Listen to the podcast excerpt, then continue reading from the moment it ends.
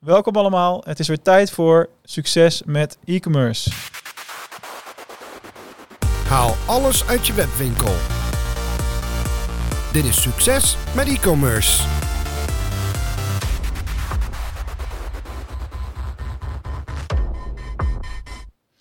Yes, laten we lekker gaan, uh, gaan beginnen. Uh, Amanj, welkom in de Succes met e-commerce club allereerst. Dankjewel. Uh, misschien goed om eventjes uh, ook aan het publiek te vertellen dat uh, wij elkaar nog helemaal niet kennen. Althans, ik had nog niet van jou gehoord voor van de week toen, toen je aangaf aan de room mee te willen doen. En gisteren werd ik nog eens eventjes ontzettend hard gekieteld door Nico Oud. Die alleen maar lovende woorden voor jou had. En ja, daardoor ben ik nog nieuwsgieriger geworden natuurlijk naar, naar jouw verhaal. En ehm, jij bent ook al tien jaar in de e-commerce uh, actief. En daar gaan we lekker over babbelen. De komende minuten. Al, dicht richting een uur hooguit. Um, altijd een deadline hebben natuurlijk. Um, misschien is het goed om even te beginnen met um, ja, jezelf kort voor te stellen. Zeker voor de podcastluisteraars achteraf. Want die zullen jou wellicht nog niet kennen, mijn publiek. ja, wat, wat jouw e-commerce historie een beetje is. In een notendop, zeg maar. Oké, okay, top. Ja, mijn naam is Amanj Hamid. ik ben eigenlijk vanaf 2012 uh, ongeveer actief in de e-commerce wereld. Uh, ik ben begonnen als een um, uh, user experience designer. al snel ben ik eigenlijk um, andere dingen tegengekomen wat ik eigenlijk heel leuk vond. in de eerste paar jaar heb ik eigenlijk bij wat agencies gewerkt, vooral in Utrecht. Um, vanaf 2015 heb ik besloten om voor mijzelf te starten. Um, en uh, ja, vanaf 2015 tot en met 2018 heb ik vooral uh, voornamelijk Magento webshops uh, gebouwd. samen met een team van ontwikkelaars in, in, um, in het buitenland. En door de vragen wat, wat van mijn klanten binnenkwamen, zag ik ook meer mogelijkheden. Waardoor ik eigenlijk hun beter kon helpen. En dat ging eigenlijk over hoe je ja, je platforms scalable kan maken, maar ook uh, makkelijker kan uitbreiden. Maar hoe zorg je ook ervoor dat je meer omzet genereert? Maar denk maar aan uh, organische verkeer verhogen. Hoe zit het met Google Ads? Uh, conversieoptimalisatie. Zodoende eigenlijk heb ik in 2019 een andere bedrijf naast, naast mijn bestaande bedrijf gestart. Die wilde ik eigenlijk uit elkaar halen. En dat, okay. was, dat is Isavi. Mm -hmm. En bij Isavi geef ik vooral advies en help ik bedrijven die al een tijdje uh, actief zijn online en een goede omzet hebben, maar dat ze net iemand nodig hebben om hun te helpen bij de vervolgstap. Juist. En daar, ja, daar kom ik binnen meestal om gesprekken te voeren en te kijken van wat heeft het bedrijf, um, uh, waar willen ze heen en wat hebben ze nodig. En door mijn netwerk en een aantal uh, verschillende bedrijven en mensen waar ik mee samenwerk, kan ik meestal de juiste mensen zeg maar introduceren. Goed. En dan zorg ik ervoor dat het eigenlijk goede processen komen. Uiteindelijk probeer ik ook het kennis over te dragen aan, uh, aan het bedrijf binnen zes maanden. Of soms kan het ook langer zijn. En op een gegeven moment ja, laat ik het los, ga ik naar de, naar de volgende uitdaging. En dat is toch ook een droom voor de meeste bedrijven, hè? want uh, het is zeg maar de anti-agency agency, zou je kunnen zeggen? Klopt. Jij begrijpt gelijk ja. wat ik bedoel, dat is wel mooi. Ja, ja, ja. ja. Kijk, de, ik, ik vond dat de agency model, kijk, dat alles heeft voor- en nadelen, maar in mijn belevenis en wat ik heb meegemaakt, ik zag vooral een soort grote gap tussen de, hoe de agencies aan het praten waren en hoe de uh, opdrachtgevers uh, wilden eigenlijk. Ja. Um, agencies hebben ook heel, heel veel gelijk, want ze lopen voor, ze hebben heel veel goede ideeën. Maar soms kan het ook zo zijn dat, uh, dat het bedrijf of die mensen die daar binnen zijn, nog niet daar klaar voor zijn. Dus dan hebben ze iets anders nodig dan wat je eigenlijk schetst. Mm -hmm. um, uh, en daarom heb ik eigenlijk dit bedacht dat ik, dat ik eigenlijk binnen ga en dan probeer ik hun een beetje op een snelle manier up to tempo krijgen, zodat ze ook wel weten van oké, okay, wat, wat mo moeten we als eerst doen? Want kijk, heel veel bedrijven willen groeien. En helaas heb ik gemerkt dat heel veel bedrijven willen groeien zonder te veranderen. Ja, maar dat, ja, dat is echt onmogelijk. ja, ja, ja. ja. Dus, bijzonder uh, hè, dan, eigenlijk? Ja, heel bijzonder, ja. ja, ja. Maar dat is natuurlijk überhaupt in de groeifases van elke onderneming. Uh, je maakt altijd op bepaalde punten, of het nou in aantal mensen is of in omzet, daar zijn altijd omslagpunten in de organisatiegroei. En dat zorgt ook vaak voor een complete stoelendans. Ik heb het één keer meegemaakt terwijl ik zelf nog werknemer was, zeg maar, bij een bedrijf. En toen gingen we echt in de slag van, uh, ja, van 10 naar best wel snel 20 plus man. En uh, ik keek een half jaar later, knipperde ik met mijn ogen in de managementteam vergadering. Dat hadden we toen nog. Het is heel ouderwets tegenwoordig. en toen uh, was ik zo'n beetje de enige die nog over was uit het eerste managementteam. En ik had ergens van, wow, waar is de rest?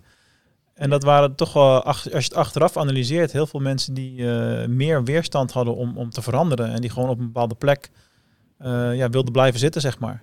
Dat is toch wel interessant. Maar dat, in alle eerlijkheid, dat hangt ook af van de fase in je carrière hoor. Ik bedoel, ik loop nu zelf tegen de 40 en ik zit ook op een hele comfortabele plek die ik zelf heb gecreëerd. En ik wil ook niet meer echt veranderen. Dus in die zin herken ik het natuurlijk wel.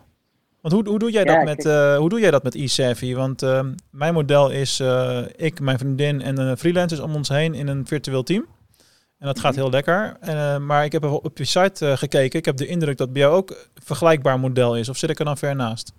Nee, nee, klopt. Je hebt gelijk. Bij mij is het ook uh, samen met mijn vrouw toevallig. Um, zij, is, ja, zij is heel goed in project management en uh, planmatig werken. Want ik ben meer de creatieve uh, ah. brein erachter. En zij kan wel nou, meer dingen op papier zetten en planningen maken. Um, en we werken wel met een vergelijkbaar model. Ik werk ook met verschillende freelancers, maar ook soms bedrijven waar ik goede relaties mee heb. Ja. En dan afhankelijk van, van het type opdracht, type opdrachtgever, ga ik ook een uh, virtual team uh, samenstellen van de specialisaties wat we nodig hebben. Heel goed. Um, en, en vervolgens, ja, in het begin gaat het wel via mij, zodat alles goed gecoördineerd gaat.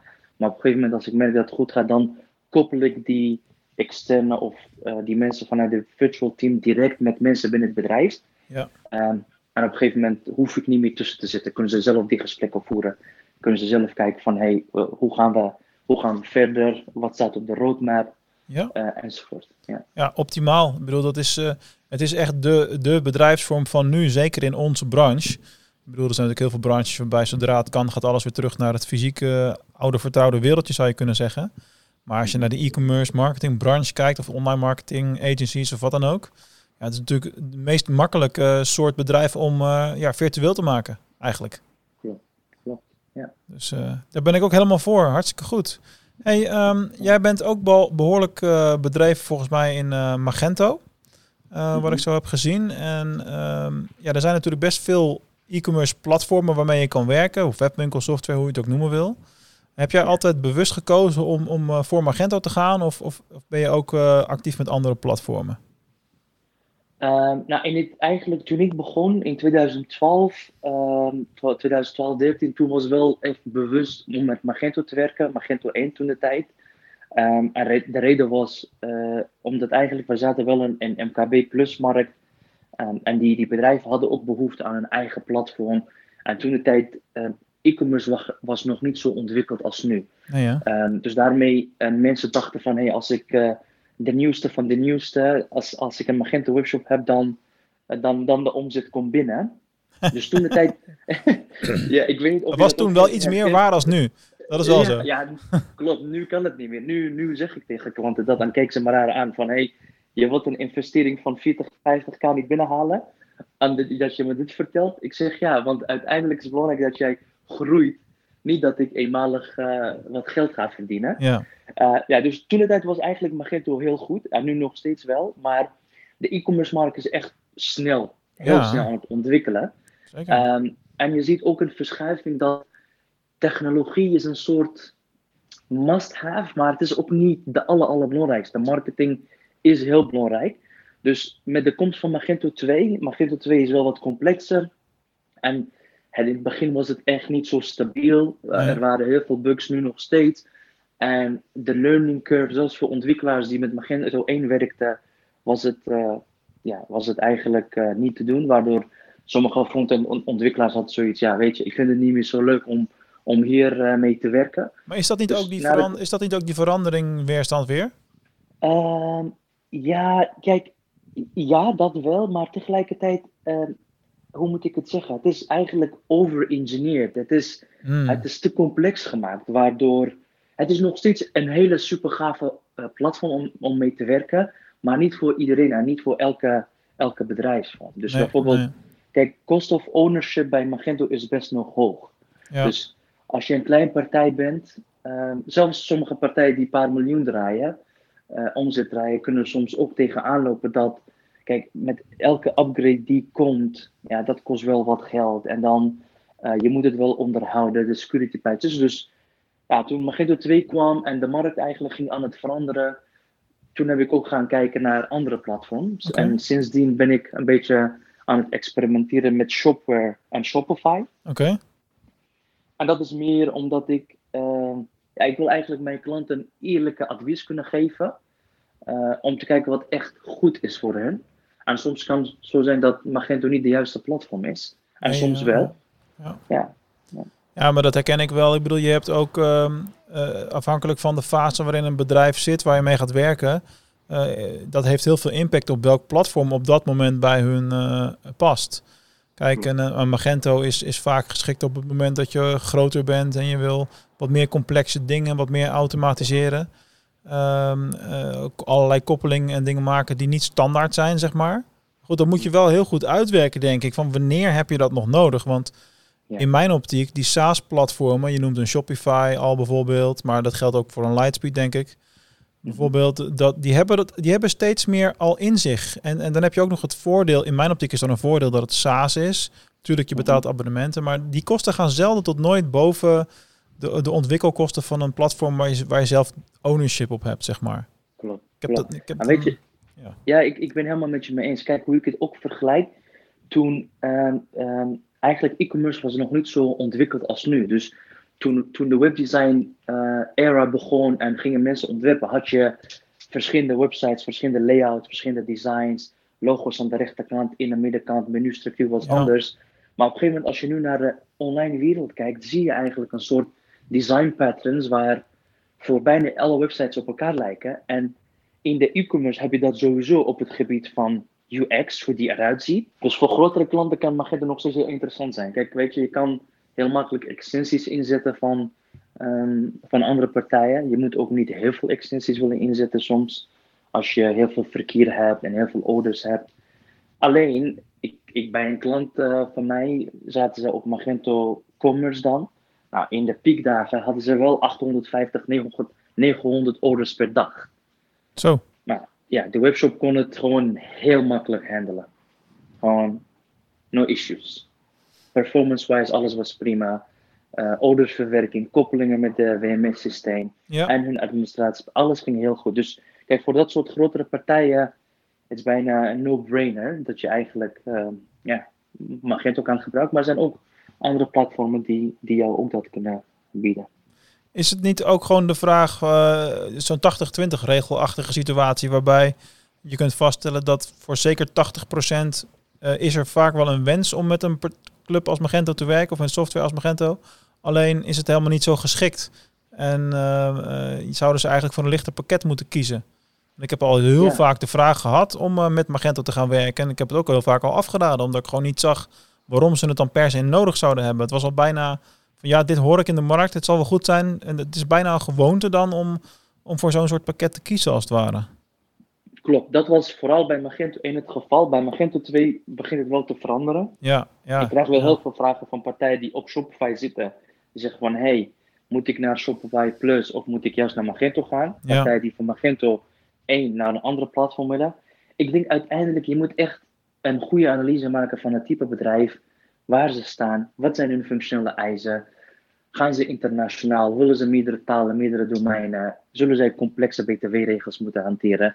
Dan kun je kijken. Maar als je bijvoorbeeld een, een Nederlandse webshop hebt met één taal, eh, je gaat misschien allemaal in Nederland en België eh, verkopen, je hebt geen andere eh, doelen om helemaal Europa te veroveren, Mhm. ja, dan zou ik zeggen van ja, Shopify, super geschikt, ga je daar beginnen.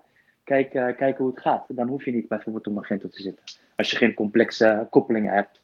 Nee, nou ja, precies. Dat is ook mijn hele punt eh, elke keer. En eh, eh, misschien ook wel goed om dat een keertje genoemd te hebben. in Zo'n show als dit, eh, gewoon als eye-opener van joh, eh, laat je niet blind staren op het pakket wat het mooiste glimmende plaatje heeft. Of wat eh, veel mensen dan zeggen, dit moet je gaan gebruiken. Maar doe gewoon goed onderzoek voordat je je keuze maakt in, eh, in, in welke webwinkelsoftware eh, je echt gaat investeren. Als je naar al die verschillende trajecten kijkt, hè, want jij zit bij veel bedrijven denk ik een beetje op dezelfde stoel als waar ik regelmatig eh, zit. Ehm, als, als je nou eens naar de afgelopen jaren kijkt, wat is nou het ding waarvan je zegt, dit kom ik echt veel tegen. En eh, dat is iets wat onderschat wordt en daar zouden meer e-commerce bedrijven iets mee moeten doen. Uh, ik denk wat, wat ik veel tegenkom is dat bij heel veel managers of directors ehm, uh, die eigenlijk nog niet heel erg digitaal werken, of dat ze nog niet de transformatie hebben gemaakt naar een digitale platform, Mhm. dat ze heel erg focussen op opzet. Dat dat eigenlijk heel heilig is, omzet. Ja. Terwijl ik zoiets heb van omzet is een van de KPI's die belangrijk is. Maar ik zou breder kijken. En uiteindelijk, wat ik, wat ik, wat ik heel interessant vind, is wat is eigenlijk je netto winst?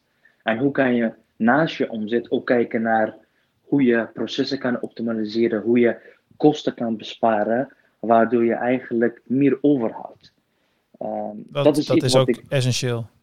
ja, Eigenlijk best bizar dat, eh, die, dat blind staren op omzet. Hè? Ik heb het in mijn, eh, in mijn eigen bureau ook wel eens meegemaakt dat ik eh, een jaar had waarbij de kosten gewoon simpelweg te hoog waren. En de omzet was dan ook Ja. wel iets hoger dan het jaar daarna. Alleen ik ben zo één jaar op eh, kostenreductie gaan focussen. Dat, het, Mhm. dat dat gewoon een echt aanzienlijk meer winstgevend jaar was. Achteraf gezien dan eh, het jaar waarin de omzet iets hoger lag. Ja, Dus, eh, alleen, ja. alleen wij hebben de neiging om meer te willen en meer te groeien en meer omzet te creëren. Kijk, uiteindelijk, het, wat, wat ik meestal doe, wat ik met, met dat soort bedrijven eigenlijk adviseer, is dat we wel een stukje omzet verhogen. En dan zeg ik, oké, laten we gaan kijken van hoe kunnen wij besparen zonder dat, dat omzet in gevaar komt. Alles wat niet nodig is aan de kant zetten. En dan gaan we eigenlijk een, een kostenbesparing maken en daarna vervolgens gaan we weer beginnen Ja, eigenlijk een, een paar keer en dan zie je van, oh oké, dit tool, dit software, dacht ik dat ik nodig heb, hè? maar heb ik helemaal niet nodig. Waardoor je uiteindelijk ehm, eigenlijk eh, omzet maakt of groeit zonder al die investeringen wat je, wa- wat je vroeger dacht nodig te hebben. Ja, maar dat is toch ook gewoon mens eigen, weet je? Ik bedoel, je wordt heel vaak lekker gemaakt met de volgende nieuwe glimmende tool. En zeker wij marketeers hebben er nogal een handje van om dan heel gauw af te schrijven wat je hebt en dan door te gaan naar dat wat er dan net even beter uitziet. Ik bedoel, kijk alleen maar naar de SEO tools, weet je wel. Ik heb nu al jarenlang SE-ranking in gebruik, maar elke week spreek ik wel een SEO-specialist en de ene noemt eh SEMrush, de andere noemt eh Moz en dan weer, weer een derde, weet je wel. Iedereen heeft zijn eigen favoriet.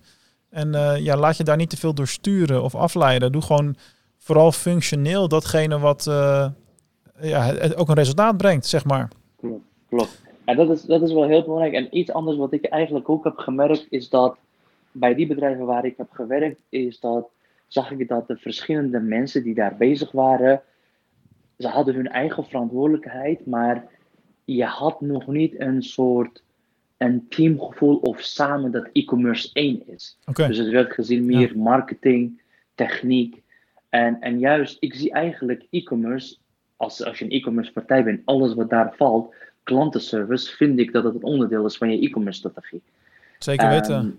Ja, en, en in plaats van dat alleen maar vanuit management mensen met ideeën komen of dit gaan we doen, ik vind het juist belangrijk om al die mensen bij te betrekken en kijken van hé, hey, want kijk, iemand die vanuit klantenservice zoveel mensen eh, spreekt en zoveel e-mails krijgt, die heeft heel veel waardevolle informatie die je kunt gebruiken ehm, om je webshop te verbeteren. Dus, iets, ja, dus eigenlijk wat ik, ook, wat ik ook zag is dat het niet een samenkoppeling iets was, waardoor elke onderdeel echt belangrijk was, waardoor ja, een aantal mensen, maar goed, dat is ook een beetje menselijk, een aantal mensen gingen, gingen alles bepalen en zeggen, terwijl heel veel andere eh, informatie eh, bij andere mensen was die eigenlijk niet gebruikt werd. Ja, dat is zonde. Dan, dan mis je heel veel kansen natuurlijk.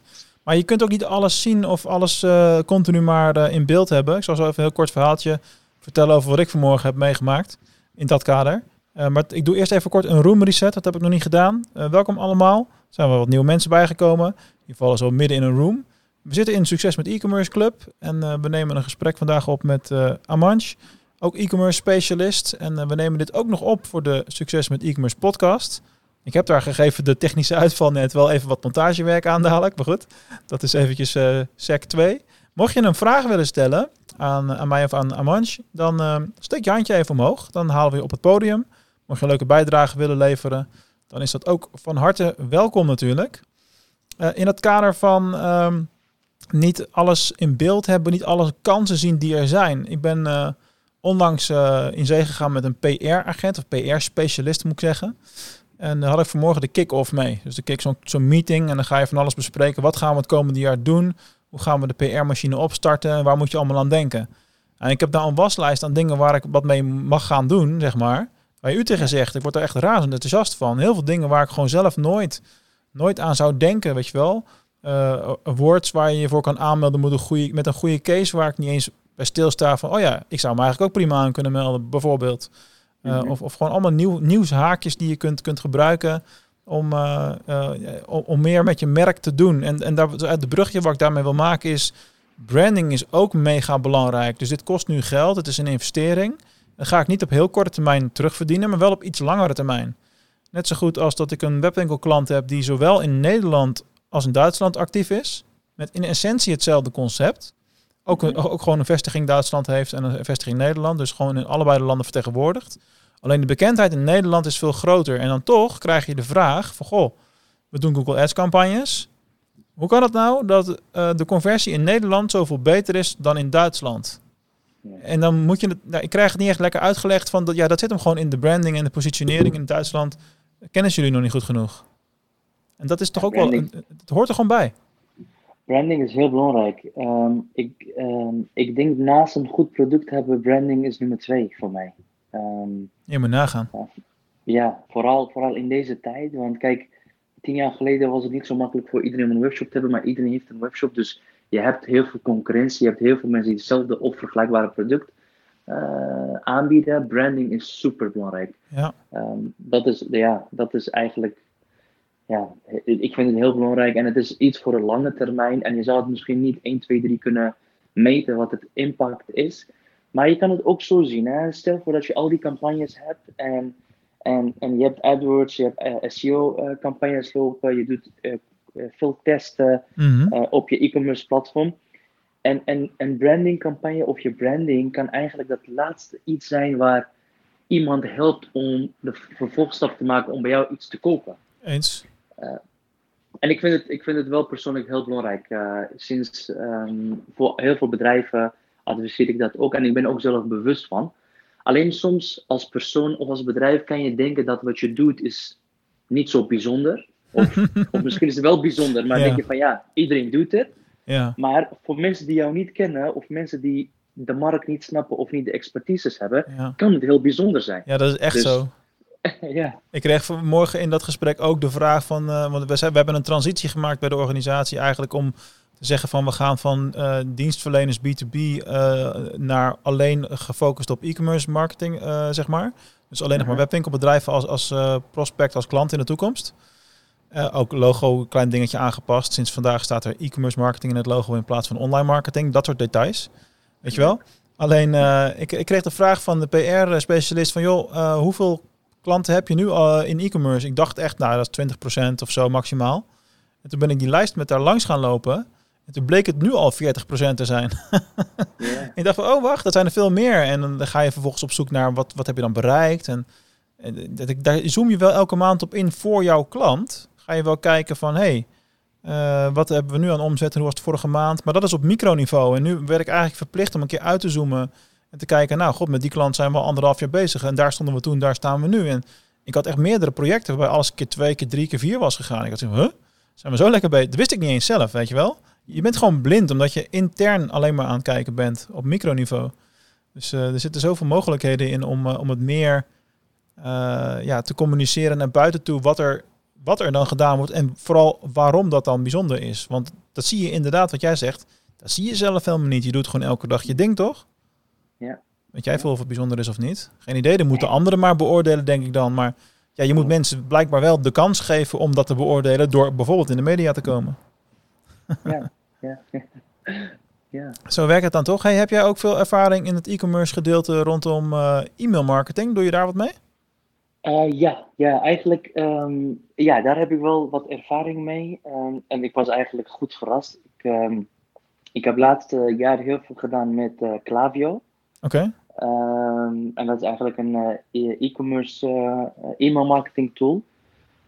Maar ik was eigenlijk verrast, verrast in de mogelijkheden wat dit tool biedt en hoe goedkoop een SaaS-oplossing kan zijn voor wat je allemaal hebt. Ja, ja, ja. Dus eigenlijk daar, daar heb ik wel uh, gewerkt aan het inrichten van verschillende flows, um, maar ook uh, verschillende segmentatie. Die maakt het allemaal ook voor je. Maar we gingen ook heel veel testen met uh, verschillende e-mails sturen naar verschillende doelgroepen, met verschillende titels, verschillende designs. Um, ja, ik, ik, ik bemerkte echt dat hoe meer we aandacht aan dat stuk gingen besteden, hoe meer omzet binnenkwam en hoe meer eigenlijk mensen, mensen gingen bewegen. Maar vooral, ja, ik heb wel goede ervaringen met Clavio. En um, um, heel veel dingen die in, die in de flow zitten, dat het eigenlijk best. Uh, bijvoorbeeld bij Magento, als je een e-mail wil sturen voor een verlaten winkelwagen, mm -hmm. moet je daar een extensie voor inzetten. Maar bij Klaviyo is dat een standaard flow. Dus je moet alleen maar de integratie doen met Magento of ja, precies. Gewoon push. of andere webshops. Ja, en dan ja, kan je dat uh, inzetten. Ja, dat is veel beter toch? Ja, zeker, zeker, zeker. En ook, ook op het gebied van de segmentatie en dat je echt heel diep kan ingaan, waardoor je mensen die een tijdje niks met jou hebben gedaan, probeert her te activeren. Ja. Uh, uh, ja, ik vind het wel een hele, hele gave tool, uh, eerlijk gezegd. Nog ervaring met andere tools? Want dit is natuurlijk uh, hot topic bij jou, dat is duidelijk. ja, nee, andere, nee, eigenlijk, ik heb ook met Mailchimp gewerkt. Ja, daar beginnen de meeste mensen, hè? Ja, ja. Ja, klopt. Dat was ook een no-brainer toen de tijd, maar toen ik overstapte naar Klaviyo, nee, dan andere tools, nee, ken ik niet eerlijk gezegd. Nee, of gebruik precies. ik ook niet. Oké, okay, nou top. Dank je. Mooie, mooie toevoeging. Klaviyo hoor ik niet vaak. Leuk. Ik stel die vraag eigenlijk vooral omdat ik zie dat Rob in het publiek zit. Die werkt met Copernica. ja, dat is ja. in mijn optiek dan weer een heel zwaar pakket. Maar goed, uh, als het uit kan, kan het uit. Zeg ik ook altijd maar weer. Als je het terug verdient, dan verdien je het terug. Um, ik heb van jouw uh, site de e-commerce groeigids gedownload. Hartstikke leuk. Mm -hmm. Mooie, mm -hmm. mooie weggever daar natuurlijk. En uh, dat roept natuurlijk een hele logische vraag op. Wat zijn in jouw optiek de vier fases van groei?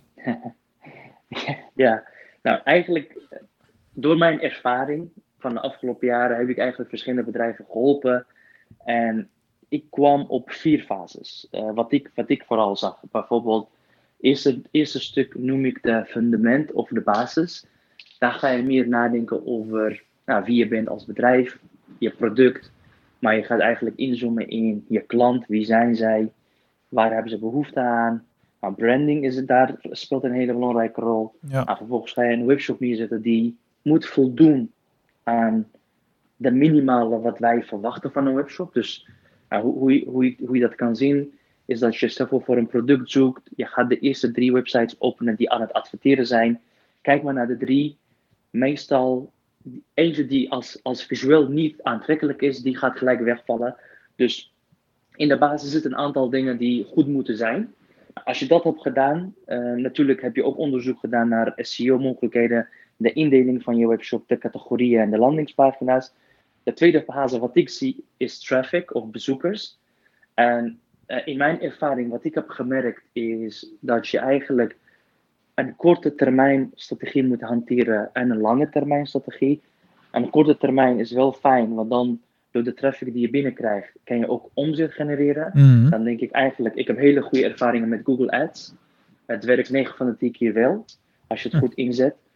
Um, um, um, dus je gaat naar trafiek kijken en een lange termijn. Ik ben wel een grote fan van SEO. En vooral content marketing binnen SEO. Ja, ik heb met content marketing wel hele uh, mooie resultaten gehaald. Nou, op een gegeven moment, als je trafiek goed is, dan ja, daarvoor al, maar dan is het een numbers game. De derde fase, wat ik eigenlijk zie, is optimalisatie of conversieoptimalisatie, maar alles wat binnen optimalisatie valt. Zeker. Uh, dan kijk je eigenlijk van, hey, nou, hoeveel trafiek heb ik? Wat is mijn conversieratio? Uh, is het goed? Kan ik het verbeteren? Nou, ga je dat doen? Want je, je kan ook soms de neiging hebben dat je de trafiek gaat verhogen, maar soms kan je ook door conversieoptimalisatie al veel meer uit je webshop halen. Mm -hmm. En, en bij de laatste of de vierde stap, fase, noem ik retentie. En dat is hoe kan je eigenlijk ervoor zorgen dat de klanten die bij jou klant worden, ook klant blijven.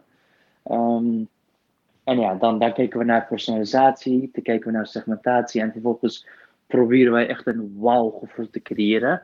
Maar ja, daar komt ook branding bij kijken, maar ook dat zijn meestal, vind ik, voor bedrijven die wat, wat wat volwassener zijn geworden. Ja. Dat, Ja. ze, dat ze een bepaalde cultuur hebben en dat ook aan kunnen om dat te gaan doen. Maar kort samengevat, dat is wat ik heb eigenlijk in de afgelopen jaren een beetje gezien. Maar zie je ook eh, bij die laatste fase bijvoorbeeld eh, verschillen in eh, hoe je het aan moet pakken tussen eh, ehm, bedrijven waarbij herhalingsaankoopgevoeligheid een grote rol speelt? Ik noem maar wat, een webwinkel met kleding. Versus Mhm. bijvoorbeeld een, eh, een webwinkel waarbij je er alleen naartoe gaat op het moment dat je ze nodig hebt. Zoals een webwinkel in auto-onderdelen. Ja, ja zeker. zeker. Eh, bijvoorbeeld, dat is een hele go- goed voorbeeld wat je net noemde.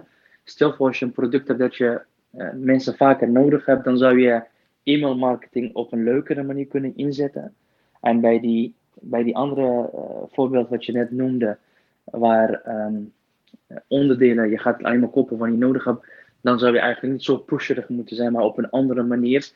Daar zou ik ook meer gaan kijken naar content, maar ook informatie delen die daadwerkelijk belangrijk zijn. Daadwerkelijk iets te toe, toevoegen aan, aan de kennisniveau of aan wat de mensen zoeken, zeg maar. Ja. Maar niet dat je informatie doet alleen maar om gevonden te worden. Maar zeker, daar zie ik wel een, een, een, een verschillende strategie voor nodig, afhankelijk van het type bedrijf. En bij B2B zie ik ook heel erg iets anders.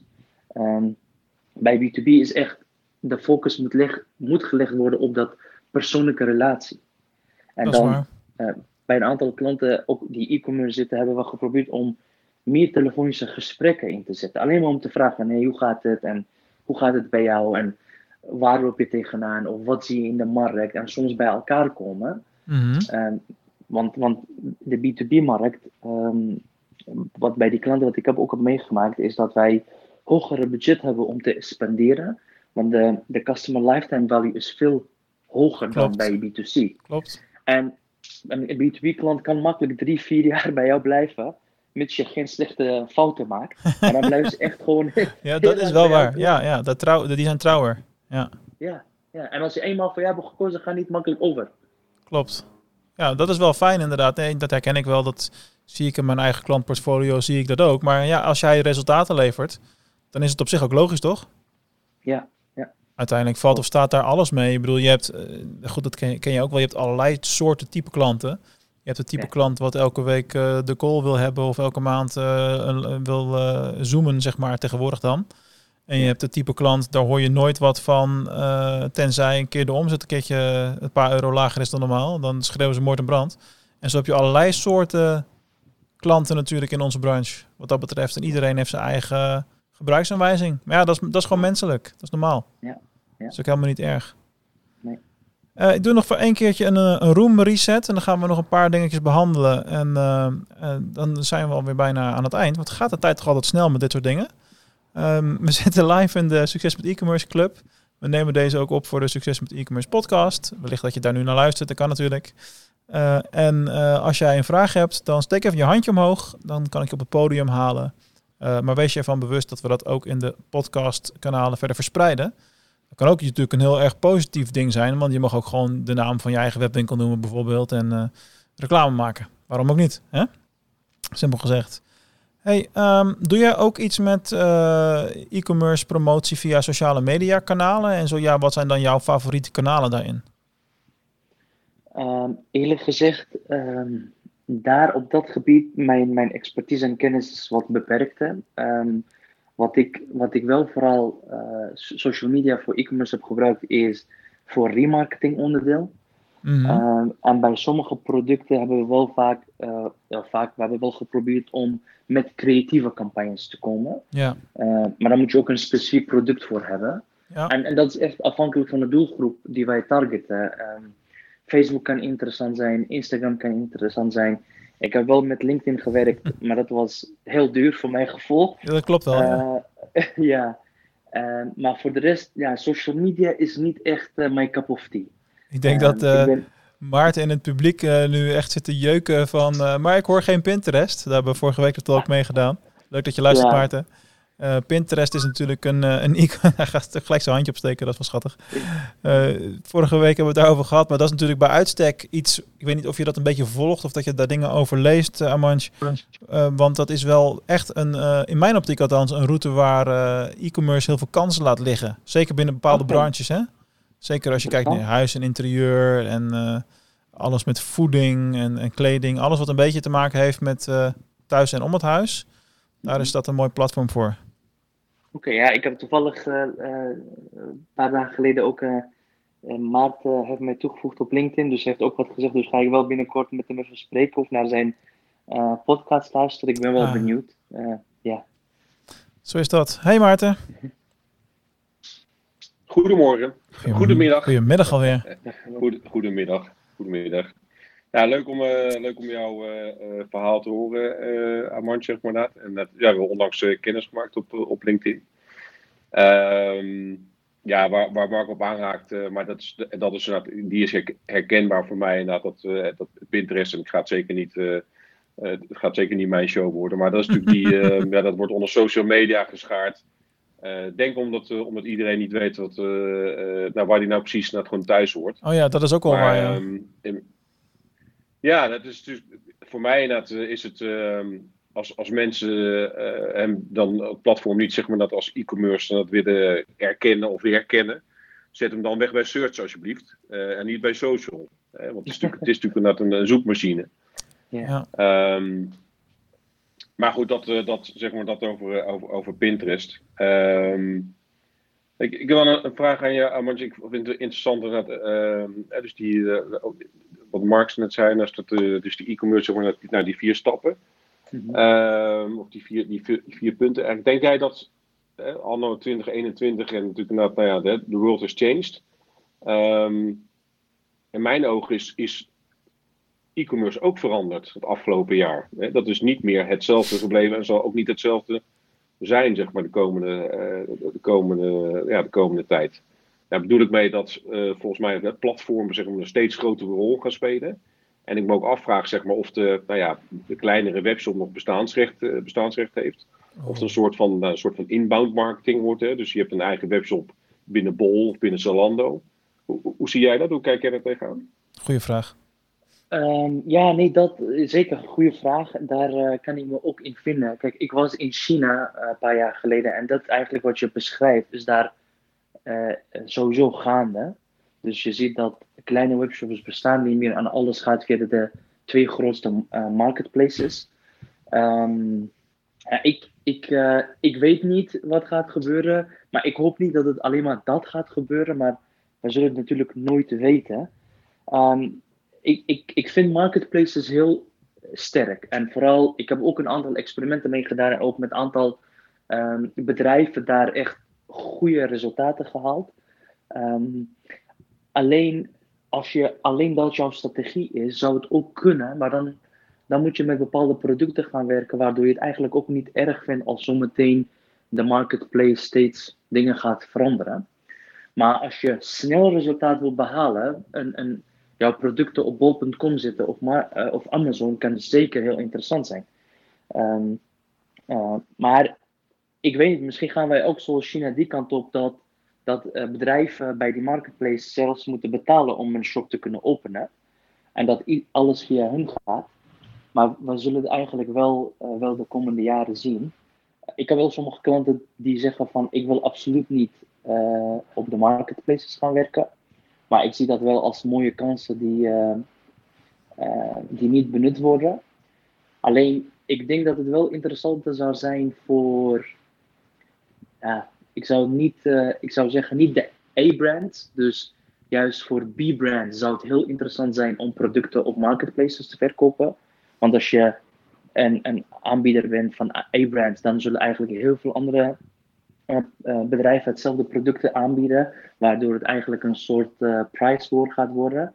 Maar als je een eigen brand hebt of een brand white labelt, uh, vind ik marketplaces echt heel interessant. Vooral omdat jouw ja, winstmarge wat hoger zijn en dat je eigenlijk ja, jouw toegang tot mensen veel is. Maar ik, ik, ik maak eerlijk gezegd, ik weet niet wat gaat doen. Ik, ik denk dat de e-commerce markt zeker aan het veranderen is. Um, wie weet, misschien de komende jaren gaan we ook zoals China alles bij de bol.com of alleen maar bij Amazon gaan kopen.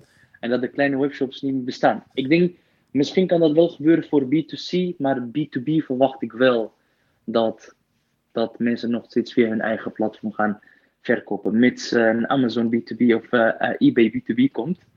Um, Maar ik ben wel benieuwd uh, wat gaat, welke kant op wij gaan. Ja, dat uh, heb ik ook heel erg. Uh, ik denk niet dat het per se één op één hier hetzelfde zal gaan als, als in China of zelfs in Duitsland. Want in Duitsland is Amazon natuurlijk al dermate groot dat het meer dan de helft van alle e-commerce opslurpt in zijn eentje. Mhm. En ja, om daar wat tegenwicht aan, aan te geven. Ik heb in Nederland hier in de vorige klas gestaan een tijdje terug toen dat nog mocht bij Fontis. En toen vroeg ik ook van, goh, wie koopt er wel eens wat op Amazon? En een van die studenten die zei, op Amazon, waarom zou ik dat doen? Dat ziet er net zo erg uit als Alibaba. en toen dacht ik van, ja, daar heb je wel een punt. In Nederland zijn we natuurlijk met de platformen die we hier hebben, met Alacool, Blue en Bol, natuurlijk heel erg verwend. En we zijn een heel volwassen e-commerce markt. Uh, en hebben daardoor een hogere verwacht, hoger verwachtingspatroon en een hogere standaard. En Amazon gaat Nederland niet ineens tot topprioriteit maken en het hele platform weer aanpassen, zeg maar. Dus uh, er blijven altijd wel kansen. Maar ja, aan de andere kant, Bol zal daar ook steeds meer uh, ja, prominente rol in opeisen natuurlijk. Dus je komt er niet onderuit. je zei ook iets, Amandje, over A-merken en, en marktplaatsen. Daar heb ik nog een, een aanvullende, aanvullende kijk op, zeg maar. Ik denk dat als je een, een, een eigenaar bent van een A-merk, dat je juist wel op Amazon wereldwijd actief wil zijn. Alleen mhm. niet met als doel om uh, zoveel mogelijk te verkopen via die platformen. Het ding is, als jij de merkeigenaar bent, dan kun jij je merkregistratie bij Amazon toepassen. Om ook uh, branded content te creëren op die platformen en een, een branded shop te creëren rondom jouw merk. En Lego is daar een heel goed voorbeeld van die dat doet daar. En uh, ja, dan kun jij gewoon jouw producten en de content van jouw producten, daar kun jij dan zeg maar hè, de lead in nemen, zonder dat het telkens door allerlei sub-aanbieders wordt overschreven, zeg maar. Uh, waardoor jij ook op die platformen veel beter voor jouw merk kan bepalen wat de uitstraling daarvan is. En dat jij dan uiteindelijk de, de, de producten aanbiedt gewoon tegen uh, suggested retail price. En dat je dus dan de verkoop aan je partners laat die dan wat eronder gaan zitten. Dat is best. Want uiteindelijk komt het toch bij jou vandaan. Ja, helemaal mee eens. Ik bedoelde meer, stel voor dat je eigenlijk een soort distributor of retailer bent die de aanmerken verkoopt naar de Nee, dat zou ik ook niet snel doen. ja. ja, aan de andere kant hou je het ook niet tegen. Er zijn ook al mensen genoeg die zeggen van ja, ik kan wel eh, alles via mijn eigen kanaal binnen laten gaan. Ja, mensen beginnen hun zoektocht al op Bol of op Amazon. Dus wat voor keuze heb ik dan nog? Ja.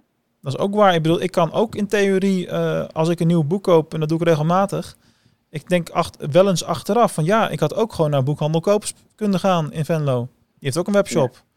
Ja. Maar dat doe ik nooit. Ik ga gewoon automatisch naar Bol. Bol. Dat is gewoon zo ingeprogrammeerd en, en consument gaat toch voor gemak. En, heel soms dat ik er wel eens aan denk als ik iets bestel bij uh, een, een, lokaal restaurant. Dan kijk je in de thuisbezorgd app bijvoorbeeld welke restaurants er zijn. En heel soms denk ik van oh wacht, ik kijk even of ze een eigen bestelmodule hebben.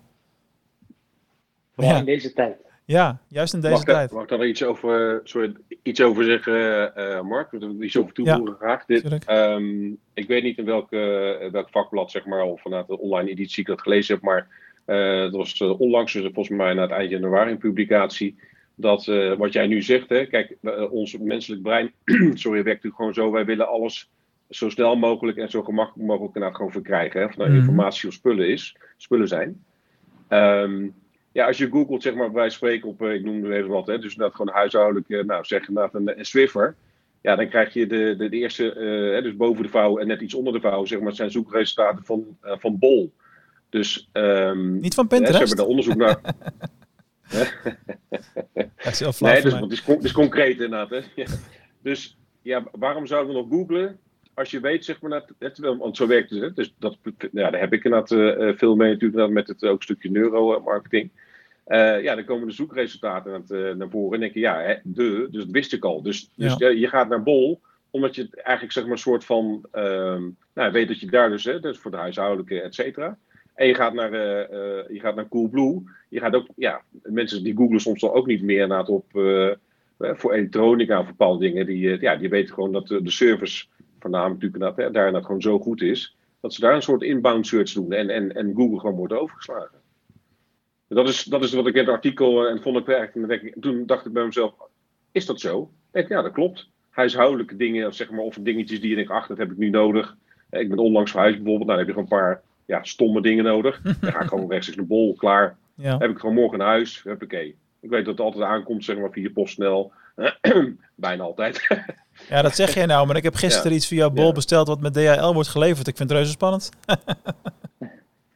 Ja, nou, de, ehm, de last mile is denk ik eh, eh, voor e-commerce, maar dat is denk ik, die zal je vast een keer inderdaad iemand te, gast eh, hebben. Dat blijft wel inderdaad een, een uitdaging.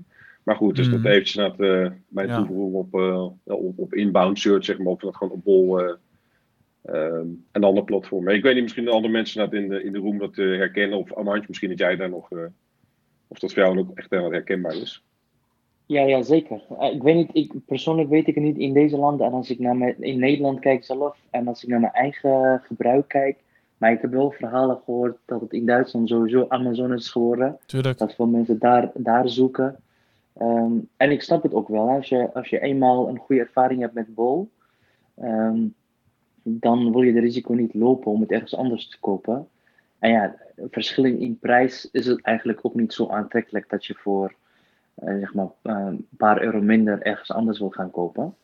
Ehm, Ah, dat Ja, is niet voor elke consument hetzelfde. Dat, is, dat geldt misschien voor jou, voor jou en mij, maar dan nog hoor. Ik, ik, ik heb het gisteren nog gehad dat ik een onderdeel zocht voor, voor, voor een stofzuiger. Echt heel, heel sufs, heel specifieks. Ja. En dan kwam ik op een website uit die ik niet kende. En ik zag wel eh thuiswinkelpartner en een, een hoge beoordeling van negen, honderden beoordelingen, verzin het maar. En daarna ben ik toch via een ander venster gaan zoeken of ik dat product ook op bol kon vinden. En dat was niet het geval. En toen heb ik hem bij die andere shop besteld. En ja, ja. maar dat zegt iets over hoe je geprogrammeerd bent op een gegeven moment. Klopt, klopt. Nee, bij mij kijk ik meestal naar, naar wat voor product het is en hoe belangrijk garantie is. En als het een klein onderdeel is, dan loop ik wel risico. Mhm. Ehm, ja, en ik ben nu bezig met eh, als hobbymatig muziek aan het maken. En ik, ik, Oh, ik eh, zocht een eh, audio interface. Nou, was voor mij de eerste keer dat ik bij een Duitse webshop ging kopen. Ja, hun, hun communicatie was niet zo geweldig. Want je bent gewend van, hey, je hebt een bestelling geplaatst, bedankt, de betaling is binnen, we verzenden het. Ja. Daar kreeg ik alleen maar twee sms-berichten.